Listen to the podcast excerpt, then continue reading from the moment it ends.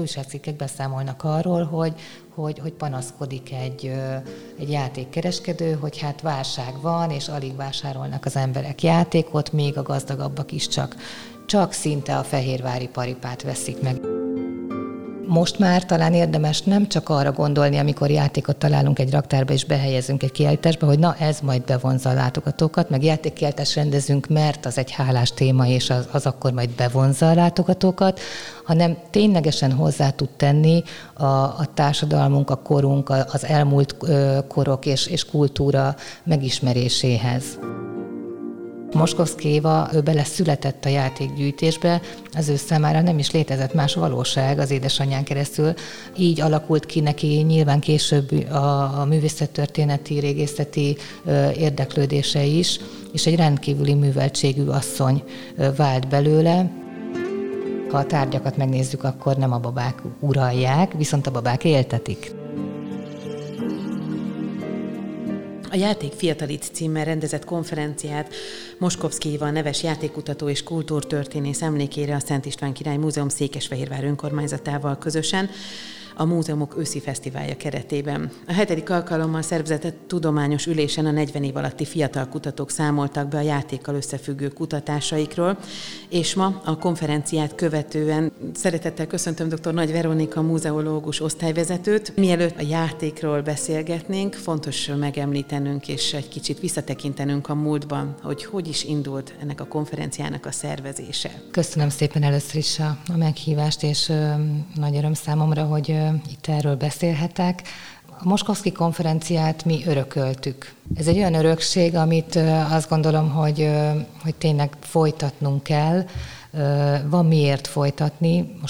Ez a mostani konferencia is engem erről meggyőzött, és az a története, hogy amikor megnyílt a Fehérvári Babaház 1998-ban, akkor a Kisáron Magyar Játéktársaság egy másik győri rendezvény miatt nem tudott jelen lenni a megnyitóján, és viszont összefogtak, és egy későbbi időpontban, novemberben meglátogatták a gyűjteményt csoportosan, és ott volt akkor Moskovszky Éva is a gyűjtő, ugye, aki a társaság oszlopos tagja volt akkor, és akkor alakult ki ez az igény a találkozásra, tehát hogy ezt évente érdemes megismételni, akkor még nem feltétlenül kifejezetten konferencia címén, hanem hogy találkozzanak a játékot művelő, játékkal foglalkozó emberek, elsősorban társasági tagok.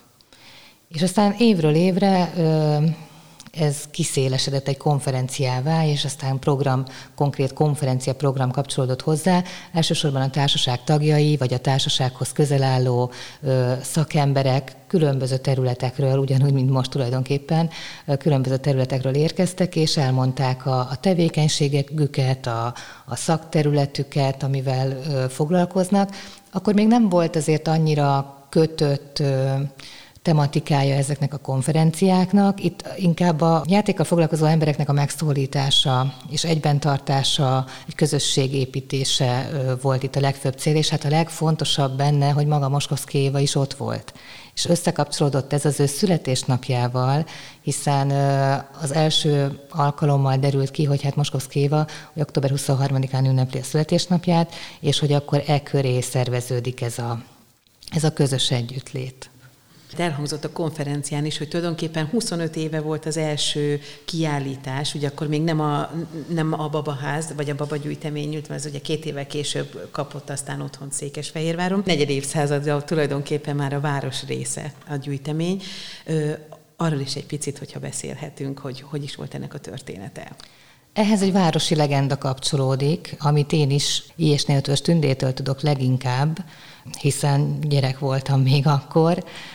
Ötvös Tünde volt az, akinek feladata volt egy játékkiállítás létrehozása, egy időszaki kiállítás rendezése. Szent István Király Múzeum restaurátoráról beszélünk. Egyébként nyugalmazott restaurátoráról, és hát körülnézett ő az országban, de nem nagyon talált polgári játékokat, inkább népi játékok voltak a múzeumokban, és nem is volt akkor még a játék annyira múzeológiai oldalról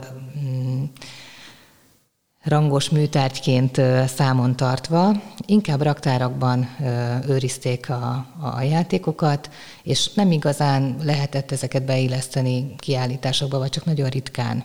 Voltak persze ilyen kiállítások korábban is, kezdeményezések is, de nem volt ez bevett gyakorlat. És Cserményi Vajk, a Szent István Király Múzeum korábbi régésze hívta fel a figyelmét Tündének arra, hogy Moskovszky Éva gyűjti a játékokat, és a budai villájában rengeteg játékot őriz, és talán tőle kellene kölcsönkérni néhányat erre a kiállításra. És ez meg is történt, Tünde felvette kapcsolatot Moskovszky Évával, és egy nagyon mély és gyümölcsöző barátság alakult ki közöttük. És a városi legenda arra vonatkozik persze, hogy itt visszatérjek az alapokhoz, hogy nagy sikere volt ennek a kiállításnak, nagyon sokan nézték meg, és mindenki ámult és bámult, és akkor állítólag ott a polgármester, az akkori polgármester Nagy István, és az ő kislánya és Tünde közötti beszélgetésben elhangzott az, hogy milyen jó lenne, hogyha Fehérváron lenne ez a gyűjtemény, és akkor kiderült, hogy nem csak ennyi tárgyról van szó, hanem sokkal-sokkal többről, és elindultak a tárgyalások Székesfehérvár és a gyűjtő között, és hát Moskovszky Éva akkor már nyilván egy idős gyűjtő volt, szerette volna biztonságban tudni a gyűjteményét, és erre kifejezetten alkalmasnak találta Székesfehérvárt. Pest és a Balaton között turistákat vonzó múzeumot lehet itt kialakítani. Ezt nagyon jól látta, én azt gondolom, és arra is gondolt, hogy talán Budapesten elveszne a sok gyűjtemény és sok múzeum között egy ilyen jellegű gyűjtemény. Másrészt is, ami nagyon fontos, és Székesfehérvárnak ebben tényleg óriási előnye volt más városokkal szemben, ha esetleg más felmerült, hogy vállalta Székesfehérvár már akkor, hogy állandó kiállításon állítja ki ezt a gyűjteményt. Ez a gyűjtők számára nagyon lényeges kérdés, hiszen nem mindegy, hogy ha be is kerül egy múzeumba egy gyűjtemény, akkor az a raktárban őrződik évtizedeken keresztül, és az örökké valóságnak ugyan lehet, hogy megmarad, de nem sokan látják. Viszont itt ebben az esetben Székesfehérvár megye jogú város vállalta, hogy állandó kiállítást rendez belőle, és így született meg 1998-ban az első állandó kiállítása Moskovszky-gyűjteményből, Fehérvári Babaház néven. A Megyeház utcai épületben kapott akkor helyet, és úgy költözött aztán később a megújult Hímerházba, ahol most már a Hetedhét Játékmúzeumnak az egyik nagy gyűjteménye. Azért is fontos talán ennek a lelki része, hiszen Éva néni nem egyedül gyűjtötte, hanem ez egy családi gyűjtemény volt, amit az édesanyja indított el.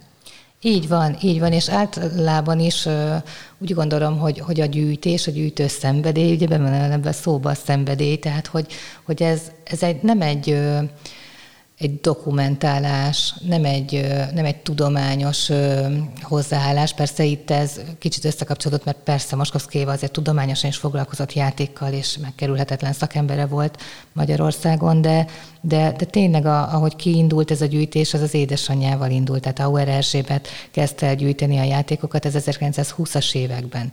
És Moskovszky Éva belenevelődött ebbe. Tulajdonképpen ő beleszületett a játékgyűjtésbe, az ő számára nem is létezett más valóság az édesanyján keresztül, csak az, hogy a régi játékokat gyűjteni kell, és hogy a régi korokat tisztelni kell, és így alakult ki neki nyilván később a művészettörténeti, régészeti érdeklődése is, és egy rendkívüli műveltségű asszony vált belőle, de közben egy hihetetlen szimbiózisban élt ő az édesanyjával. Nyilván ez a közös hobbi kötötte őket össze, és egy Györgyi Erzsébet elmondása szerint, amikor meghalt az édesanyja, Hauer Erzsébet, akkor egy picit el is bizonytalanodott, és meg is állt a gyűjtésben, és aztán újra folytatta tovább. Tehát ez mindenképpen egy lelki eredetű és egy világteremtés, én azt gondolom. Tehát ez ugyanaz a fajta játéktevékenység valahol, amikor a gyermek játszik, amikor kialakít maga körül egy világot a játék segítségével. Csak ezt Moskovszky Éva rendkívüli ízléssel, hatalmas tudással, műveldéstörténeti, kultúrtörténeti érdeklődéssel tette.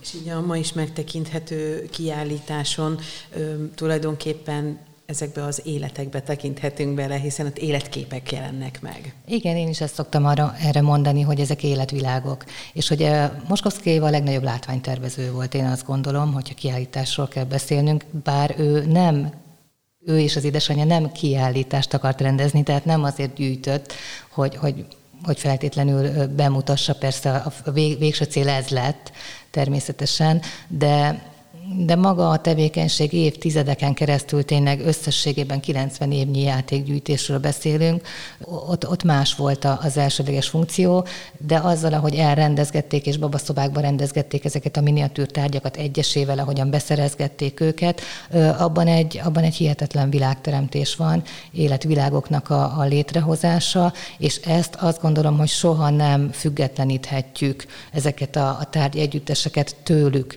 Tehát erre azt szoktam mondani, hogy ez egy játékidőbe és játéktérbe helyezett társadalomkép, méghozzá az övéké, ahogy a nők gondoltak vissza, és ahogy a nők tekintettek a 19. század közepi vagy végi polgári világra.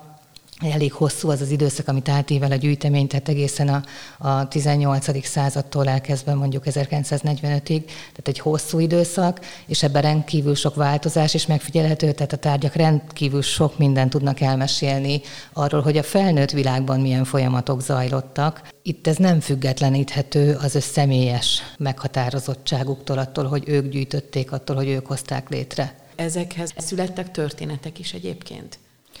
Igen, és ez is a játéktörténet, vagy a játék tevékenységnek a része, ahogyan ők éltették ezeket. Tehát Moskovszky Éva a 80-as években írt egy könyvet, egy kis gyerekeknek szóló könyvet tulajdonképpen, amiben elkezdett játszani, vagy elkezdett mesélni ezekről a kis babákról és szereplőkről, megszemélyisítve őket. Egyébként szinte minden babának van neve a gyűjteményben, és ez már önmagában is jelzi azt, hogy itt egy nagyon személyes és egy tényleges játék tevékenységről van szó, és a narratívák, amelyeket hozzákapcsolt Moskovszky Éva, ezek a kiállítási feliratokban is megjelennek, ott nem egy száraz leírás látható a tárgyakról, mert nagyon míves és kvalitásos tárgyak vannak a gyűjteményben, és ezekre fel is hívja ő a figyelmet nagyon sok esetben, és kiemeli a jelentőségüket, de nem csak arról olvasunk, hogy most mit tudom én, ez az íróasztal a 19. század közepén készült, és milyen intarziával és milyen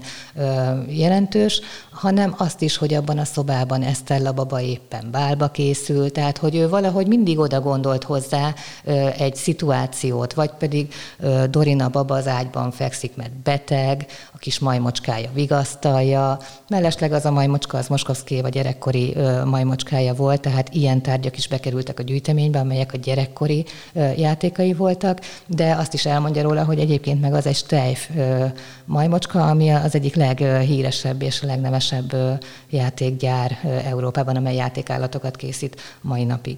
Tehát vannak történetek, személyes történetek, és hát ezek egészülnek ki jelenleg, vagy mostanában, tehát azóta, hogy múzeológiai szempontból dolgozunk, vagy foglalkozunk a gyűjteménnyel, másfajta történetekkel is, játéktörténetekkel, emberi sorsokkal, és egyáltalán a szakmai kérdésekkel. Az elmúlt 25 év alatt megnőtt az felé forduló kutatók száma, a kutatási terület szélesedett, új teret nyerte például ez a terület. Én ebben nagyon bízom, tehát, és nagyon remélem, és ez nekem célom. Tehát azt gondolom, hogy a Moskovszky gyűjtemény, amikor Fehérvári Babaházként üzemelt, akkor egy csoda volt, és rengeteg embert és gyerekeket vonzott, és a csodájára jártak tényleg nem csak Fehérváron, hanem az országból mindenhonnan, és akár külföldről is, és néhány foglalkozás, esetleg meg program, időszaki kiállítások kapcsolódtak hozzá, de ennél sokkal több volt benne. Tehát ennél sokkal többre képes, és én ebben bízom, és ez az, ami engem inspirál, hogy ezt megtaláljuk, hogy még mire képes. Tehát az, hogy ma már nagyon konkrét és szakmailag felépített múzeumpedagógiai foglalkozások kapcsolódnak hozzá, talán azt is mondhatom, hogy országos hírű is, hiszen egy mintaprojekt keretében nagyon alapos foglalkozásokat dolgoztunk ki óvodások számára, és az ELTE tanító és óvóképzőt bevonva, tehát tényleg szakmai alapokon. Ez is egy nagyon fontos kiszélesítése ennek a gyűjteménynek, és általában a múzeológiába való behelyezése. Tehát azt gondolom, hogy ez egy nagyon fontos dolog, hogy meglássák a múzeumok, és felismerjék, hogy micsoda potenciál van a játékban, hogy az tényleg nem a raktárba való tárgy, ami csak játék, hanem hogy mennyire sok információt rejt magába, és nem csak most már talán érdemes nem csak arra gondolni, amikor játékot találunk egy raktárba és behelyezünk egy kiállításba, hogy na ez majd bevonza a látogatókat, meg játékkiállítást rendezünk, mert az egy hálás téma, és az akkor majd bevonza a látogatókat, hanem ténylegesen hozzá tud tenni a társadalmunk, a korunk, az elmúlt korok és kultúra megismeréséhez. Tehát nagyon fontos információ. A gyermekkor változásáról, tárgyak, tárgytípusok, tárgykészlet változásáról. Tehát a felnőtt világot tükrözi a játék, és ezért nagyon alkalmas a múzeológiai megközelítésre is, és ezen túl meg igen van egy közművelődési, vagy egy ilyen múzeumpedagógiai megközelítése is, hogy mindenki a játékon keresztül szocializálódik, tehát ténylegesen mindenkit meg is érint a játék, és ezért érdemes is beemelni, de ebben sokkal több van, tehát ez is egy komplex folyamat, és úgy gondolom, hogy ezen jó úton járunk. Vannak olyan kezdeményezések, vagy visszacsatolások, inkább így mondanám. Egyrészt maga ez a mintaprojekt is erről szólt, hogy minket felkértek arra, hogy dolgozzunk ki ilyen foglalkozásokat. Ez is jelzi, hogy itt egy országos érdeklődés, vagy egy magasabb szintű érdeklődés is volt erre vonatkozóan, illetve az, hogy a múzeumpedagógiai konferenciát, az Országos Múzeumpedagógiai Konferenciát 2019-ben a Szabadtéri Néprajzi Múzeum itt Székesfehérváron rendezte, az is jelzi azt, hogy igenis helye van egy játékmúzeumnak a múzeumi palettán.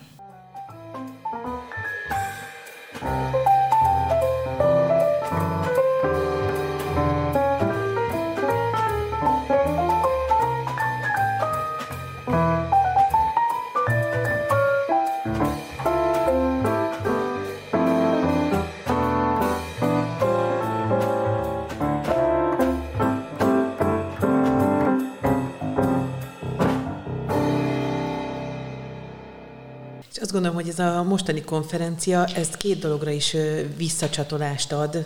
Ez egyrészt a játékgyűjteményeknek az újabb felfedezése, illetve a kiállításokon való megjelenése. Többek között ugye Német Nóra múzeológust hallgattuk, aki a Magyar Kereskedelmi és Vendéglátóipari Múzeum játékgyűjteményeiről beszélt. Illetve a másik, amit említettél, ugye, hogy a kutatások a játékokra összpontosítanak, ez nagyon számomra megint csak egy érdekes terület volt Hársvölgyi Virágnak az előadása, aki pedig fotókról próbálta a kutatásában kideríteni, ugye, hogy milyen karácsonyi ajándékokat kaptak egy indiai magyar családban a gyerekek. A Kereskedelmi és Vendéglátóipari Múzeum vásárolta meg Karlócai Mariann játékgyűjteményét, ami egy nagyon jelentős játékgyűjtemény az országban, és nagyon régóta kereste a helyét már. Tehát Karlócai Mariann sajnos már nem élhette ezt meg, de már nagyon régóta dolgozott azon, hogy legyen egy megnyugtató biztos hely. És ez megvalósult, és ennek én nagyon örülök, és szerintem az egész játékos szakma ennek nagyon örül, hogy biztonságos és megnyugtató helyre került a Karlócai Mariann és gyűjteménye, és a Kereskedelmi és Vendéglátóipari Múzeum ehhez kiváló feltételeket biztosít ennek a gondozásához. És örülök, hogy itt ezen a konferencián hallhattunk erről. A másik pedig arról is meggyőzött, mind ez az előadás, mind Virágnak az előadása, ugye az indiai családi fotográfiáknak a kielemzése játékos szempontból, hogy tényleg micsoda potenciál van a játékban, és hogy nem kell játékmúzeumban dolgozni ahhoz egy múzeológusnak, hogy játékkal dolgozzon és játékkal foglalkozzon. Tehát látjuk erre a példákat, hiszen a Kereskedelmi és Vendéglátóipari Múzeum is, ugye oda kerül egy gyűjtemény, és elindul egy másik irány felé. Tehát a játék irányába indul most a múzeum, és ezt szélesíti, és kutatja, és egyre több olyan kiállítást fog rendezni a jövőben nagy valószínűséggel, amely a játékról szól, a játékot állítja középpontba. És ugyanígy ugye Hársvölgyi Virág előadása, aki Hopp Ferenc Ázsiai Művészeti Múzeumnak a kutatója, és ez nem egy játékmúzeum, viszont micsoda lehetőségek rejlenek abban a dologban, hogy egy fotón, vagy 3 fotón felfedezhető mondjuk 5-8 játék, és abból kibontható egy korszaknak a játékkultúrája, és egy családnak a mentalitása, ahogy a nők Indiában élnek. Baktai Ervin családjáról van egyébként szó. Volt a kutatási terület, aztán volt, ahol a játékot,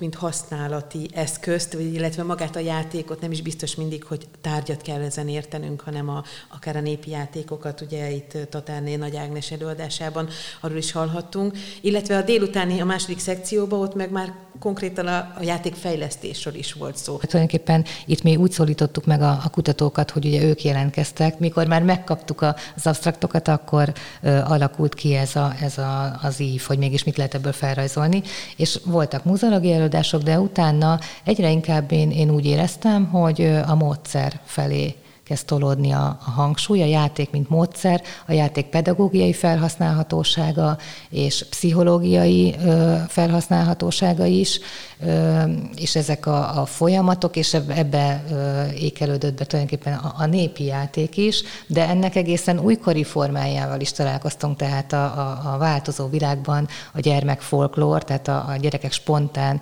játékai, volt egy előadás, ami pont ezt boncolgatta, hogy igenis a gyerekek ma is játszanak spontán módon játékokat, és vegyük ezeket észre, hogy hogyan ugrálnak az iskolában a lépcsőn, és ott milyen játékokat játszanak, vagy egyáltalán. Nagyon sok információ volt kihámozható ebből, és például, ha a Tatárné Nagy Ágnesnek az előadására utalsz, akkor ott pedig ténylegesen a népi játék felhasználása úgy, mint ami egy természetes közeg. Egyfajta visszatanítás ez, táncos és népi játékos, mondókás, ölbéli játékoknak a visszatanítása, de úgy, hogy az ne egy tanult módszer legyen, hanem egy természetes támogató közeg magzati kortól elkezdve, mert erre képes a népi játék, és erre képes a folklór, ezek az ölbéli játékok és ezek a mondókák, hogy rengeteg sok területet fejlesztenek magzati kortól kezdve. De hogy ez ne egy tudatos fejlesztés legyen, hanem egy természetes igény, azt célozza ez a kuncogó nevű szemlélet, és a konduktív etnopedagógia, ahogyan Ágnes ezt nevezi, és hogy ez tulajdonképpen a pedagógiából indul, és a sérült gyermekeknek a fejlesztéséből indul, de ez is a játékot használja fel ehhez.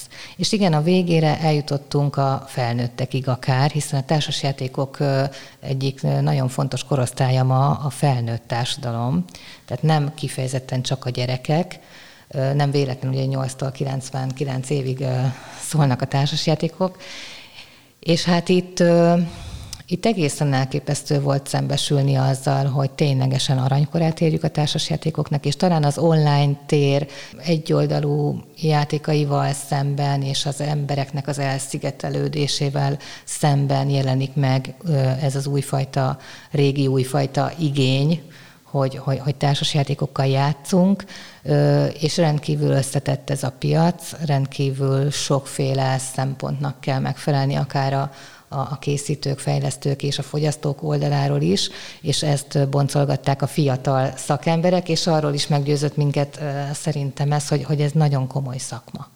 Tehát a társasjátékfejlesztés az nagyon komoly szakma, és az is nagyon érdekes volt az egyik előadásban, hogy hogyan lehet ezt mondjuk a társasjátékos módszert egy osztályban alkalmazni, tehát iskolai körülmények között, és erre egy nagyon jó példát hozott, én azt gondolom, Dávid Péter. Mert hogy ő maga történelem tanárként készít olyan társasjátékokat, amelyek ténylegesen játszhatók, az ő saját tapasztalatai alapján ténylegesen játszhatók az osztályába, hiszen nagyon nehéz egy 30 30 fős osztályban mondjuk 30 gyereket olyan társasjátékok mellé leültetni, amelyek 4-5 fő számára alkalmasak, vagy hát arra hozták őket létre, és ugye csak a szabálymagyarázattal megy el az egész óra. Tehát nagyon nehéz ezeket beemelni, csak átemelni az osztálytermi körülmények közé, viszont egy történelem tanár, hogyha van egy ilyen attitűdje, hogy a társasjátékok mechanizmusát ismeri és szereti, és nyilván ez egy érzelmi bevonódás itt ugyancsak, játékról nem nagyon lehet talán másképp beszélni, de hogy akkor ő már ki tud alakítani úgy játékokat, akár ilyen kártyás, vagy dobókockás, bármilyen játékot, amivel egy egész osztály is tud játszani, és amely pont ezt az élményszerűséget, és pont ezt a bevonódást segíti elő a gyerekeknél, és mivel ő maga a készítő, ő maga a megvalósító, és aki a gyerekekkel ki is próbálja és lejátszatja, és utána ő kéri számon azt az anyagot, amit ezáltal tanulnak meg a gyerekek. Én azt gondolom, hogy ez nagyon pompás, amikor így egy kézben van, és meg tud valósulni, és pozitív tapasztalatai vannak, mert akkor ez tényleg azt jelzi, hogy ez működőképes. És ezeket a társasjátékos mechanizmusokat igenis át lehet ültetni az oktatásba. Tulajdonképpen minden, ami ezen az egy napon megjelent a konferencián, akár a tudományos előadás, akár a játék, akár a pedagógia, múzeumpedagógia, az tulajdonképpen mind megtalálható a Hetedhét Játékmúzeum palettáján. Igen, erre még én így nem gondoltam, de igen, végülis mi is tudunk mindegyikhez kapcsolódni valamilyen módon. Viszont ami számomra egy érdekes dolog, hogy egyre inkább talán kicsit eltávolodunk a babaháztól. Mármint, hogy attól a gondolattól, hogy ránk úgy kell tekinteni, mint egy csak babákat bemutató, vagy egy kifejezetten babaházról szóló gyűjtemény, vagy kiállítás. Sokkal szélesebb körű a játékról való gondolkodás, és ez egy jó dolog szerintem, hogy kívülről is ez érződik, mi belülről is így érezzük, és nem véletlenül lett Hetedhét Játékmúzeum a neve ennek a kis szervezeti egységnek, és nem tartottuk meg a babaházat, hiszen ha a tárgyakat megnézzük, akkor nem a babák uralják, viszont a babák éltetik. Tehát minden enteriőrben ott vannak a babák, és ezért az életet ők viszik a kis enteriőrökbe, és én nem is akarok magam ellen beszélni, hiszen engem leginkább a baba történet az, ami muzeológusként mozgat, de mégis jó azt látni, hogy tudjuk szélesíteni ezt a palettet, és tudunk kapcsolódni a játék akár bármelyik területéhez. Nemrégiben volt egy zenés irodalmi este, amiben a Biedermeier volt a főszereplő. Terveztek el további programokat a következő időszakra? Igen, most azért az elmúlt pandémiás időszak nyilván leállította ezt a fajta gondolkodásunkat.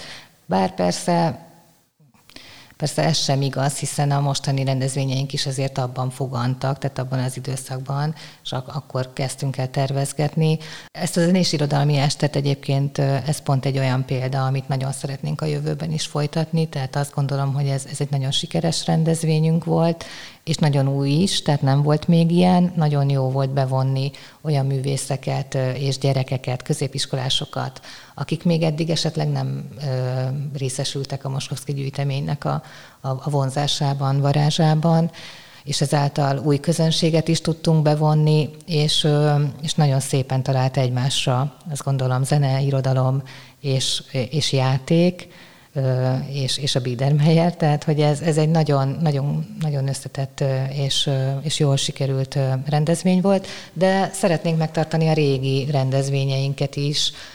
Most legközelebb majd pont egy társasjáték tesztelésre várjuk a vendégeket, majd október 30-án Piero társasjátékait fogják tesztelni azok, akik erre vállalkoznak szívesen. És hát nagyon várjuk már, hogy legyen újra játékfesztivál, hiszen most már 2 alkalommal is elmaradt, azért az az egyik, sőt a legnagyobb rendezvénye a múzeumnak, arra nagyon sokáig készülünk, és hát az konkrétan múzeumpedagógia a mi oldalunkról, tehát a hétpróbás feladatok az egy komoly szakmai munka annak a kidolgozása, és most már néhány éve az egyetemisták is bekapcsolódnak, tehát az ELTE tanító és óvóképző karának a hallgatói animálják, és ők a játékmesterei ezeknek a próbahelyszíneknek, vagy feladatoknak. Úgyhogy ezt nagyon várjuk, hogy ezt újra megrendezhessük.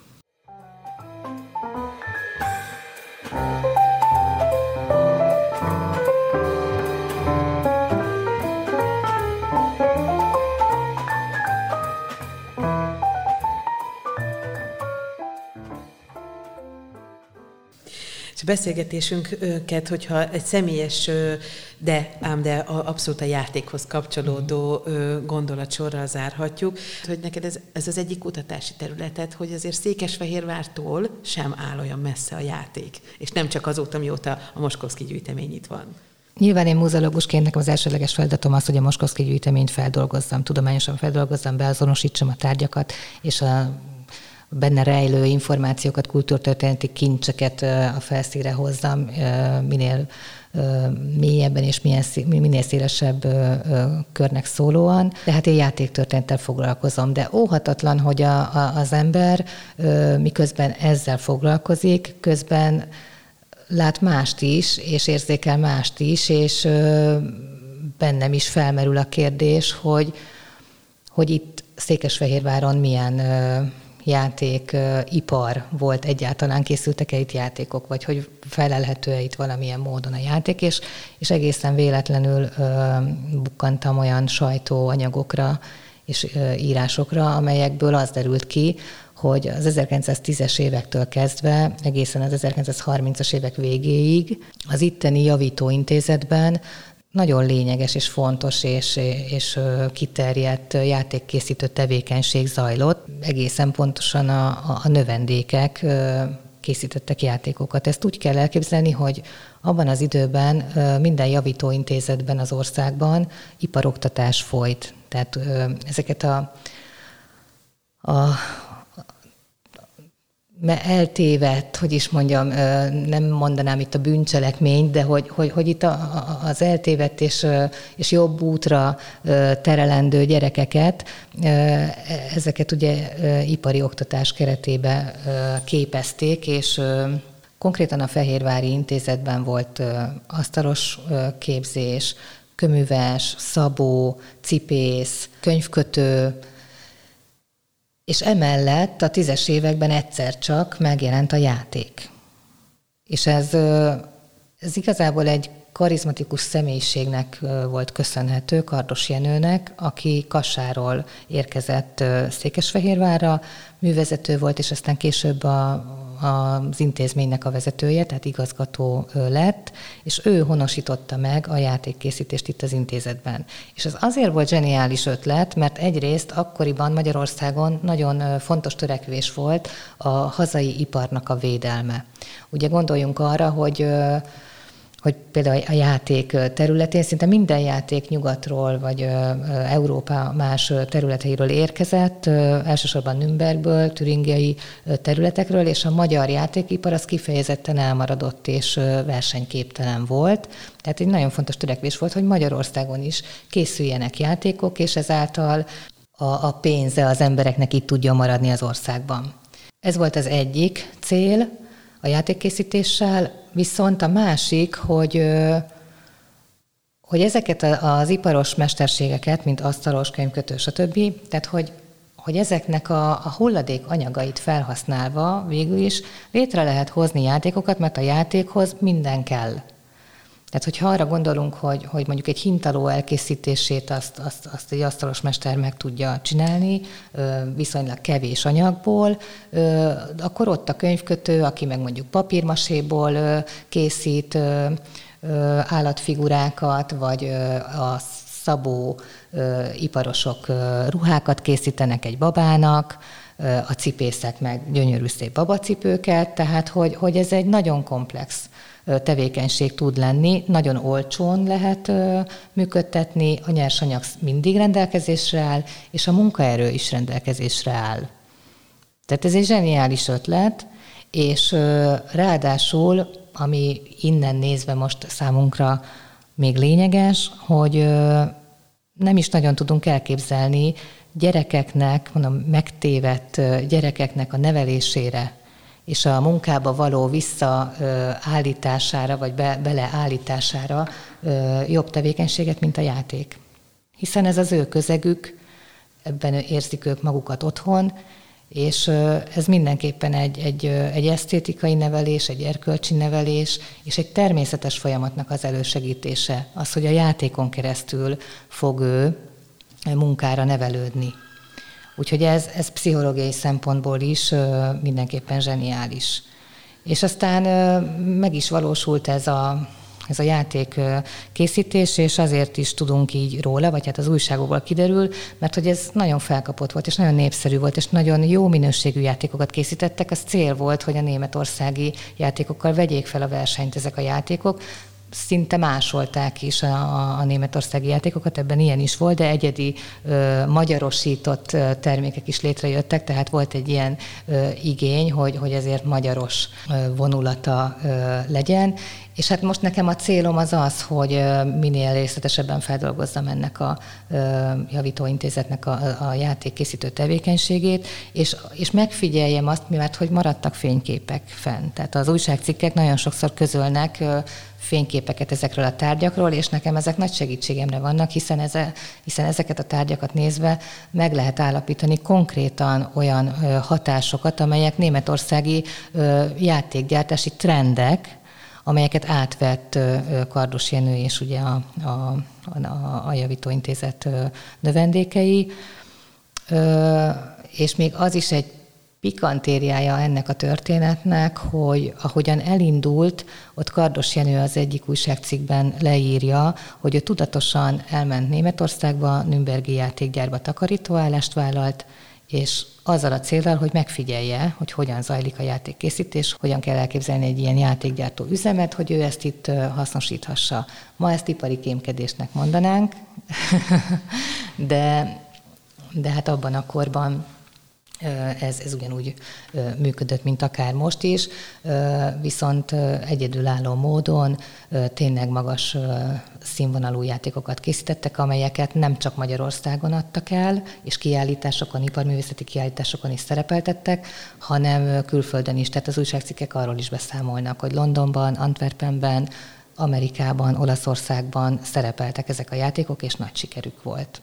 És ilyen játékkal egyébként még nem találkoztál a munkád során, ami kézbevehető, megmaradt? Kézbevehetővel sajnos nem, de van egy nyomozás a Néprajzi Múzeumban, ugyanis arról lehet tudni, hogy az egyik játékot, konkrétan egy ilyen ökrös fogatot, ezt 1914-ben a Néprajzi Múzeumnak ajándékozták, ez egyik ipari kiállítás után oda került, és erről szerencsére maradtak fenn dokumentumok a Néprajzi Múzeumban is, hogy befogadták ezt a tárgyat, megvásárolták, sőt, egy állandó kiállításon ki is állították, tehát arról is van fotó, ahogyan a Néprajzi Múzeum kiállításában szerepel ez a tárgy, de valószínűleg későbbiek folyamán leselejtezték, vagy elenyészet tönkrement, tehát azért ezek papírmasé tárgyak nem feltétlenül maradtak meg több mint 100 éven keresztül, és ráadásul ugye játék, a Néprajzi Múzeum számára sem biztos, hogy az elsődleges tárgyak között szerepelt akkor abban az időben. Ez könyvformájában jelenik majd meg? Hát ezt még nem tudom, én szeretném ezt publikálni mindenképpen, tehát egy tanulmány mindenképpen születik majd belőle, és aztán attól is függ persze, hogy mennyi információt sikerül ezzel kapcsolatban összegyűjteni. Nyilván az lenne tényleg a legérdekesebb és a leghasznosabb, hogyha a valódi ott készült, javítóintézetben készült játékot lehetne még valahol felkutatni, akár itt Fehérváron, vagy olyan személyeket, akiknek konkrét tudása van arról, hogy hogyan zajlott ott ez a tevékenység. Ez egyébként hol volt helyileg? Vasútállomás környékén a Lövölde utcában. Tehát akkor annak már nyoma nincsen. Megszűnt, és egyébként ezt a javítóintézetet Kasára költöztették. Más javítóintézetből hoztak ide lányokat, ha jól emlékszem, Ceglédről. Utána még működött egy pár évig, és 44-ben zárták be végleg. És egyébként a játékkészítést azt megvitték tovább, tehát ezt Kassán folytatták? Ezt nem tudom, a jövő héten utazom Kassára, a levéltárba, és remélem, hogy találok ott erre vonatkozóan vonatkozóan is adatokat, hogy mi történt. Ami még érdekes, hogy Kardos Jenő 1938-ban nyugdíjba ment, és egyelőre azt nem tudjuk, hogy én nem tudom, hogy mi lett vele, mert utána már nem találunk adatokat a játékkészítésről.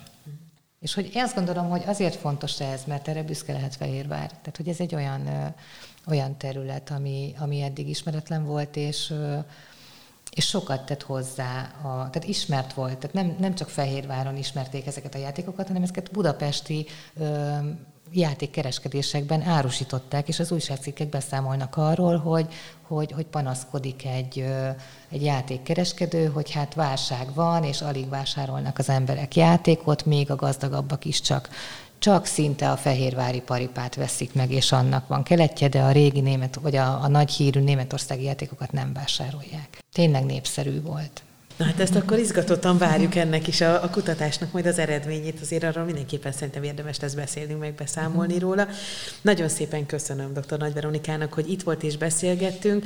Az elmúlt percekben a Játék Fiatali címmel rendezett konferenciáról szóltunk, és még sok minden másról is, a Moskovszky-gyűjteményről és a Hetedhét Játékmúzeumról. Nagyon szépen köszönöm a figyelmüket, búcsúzik a szerkesztő Csordás Csilla, viszonthallásra.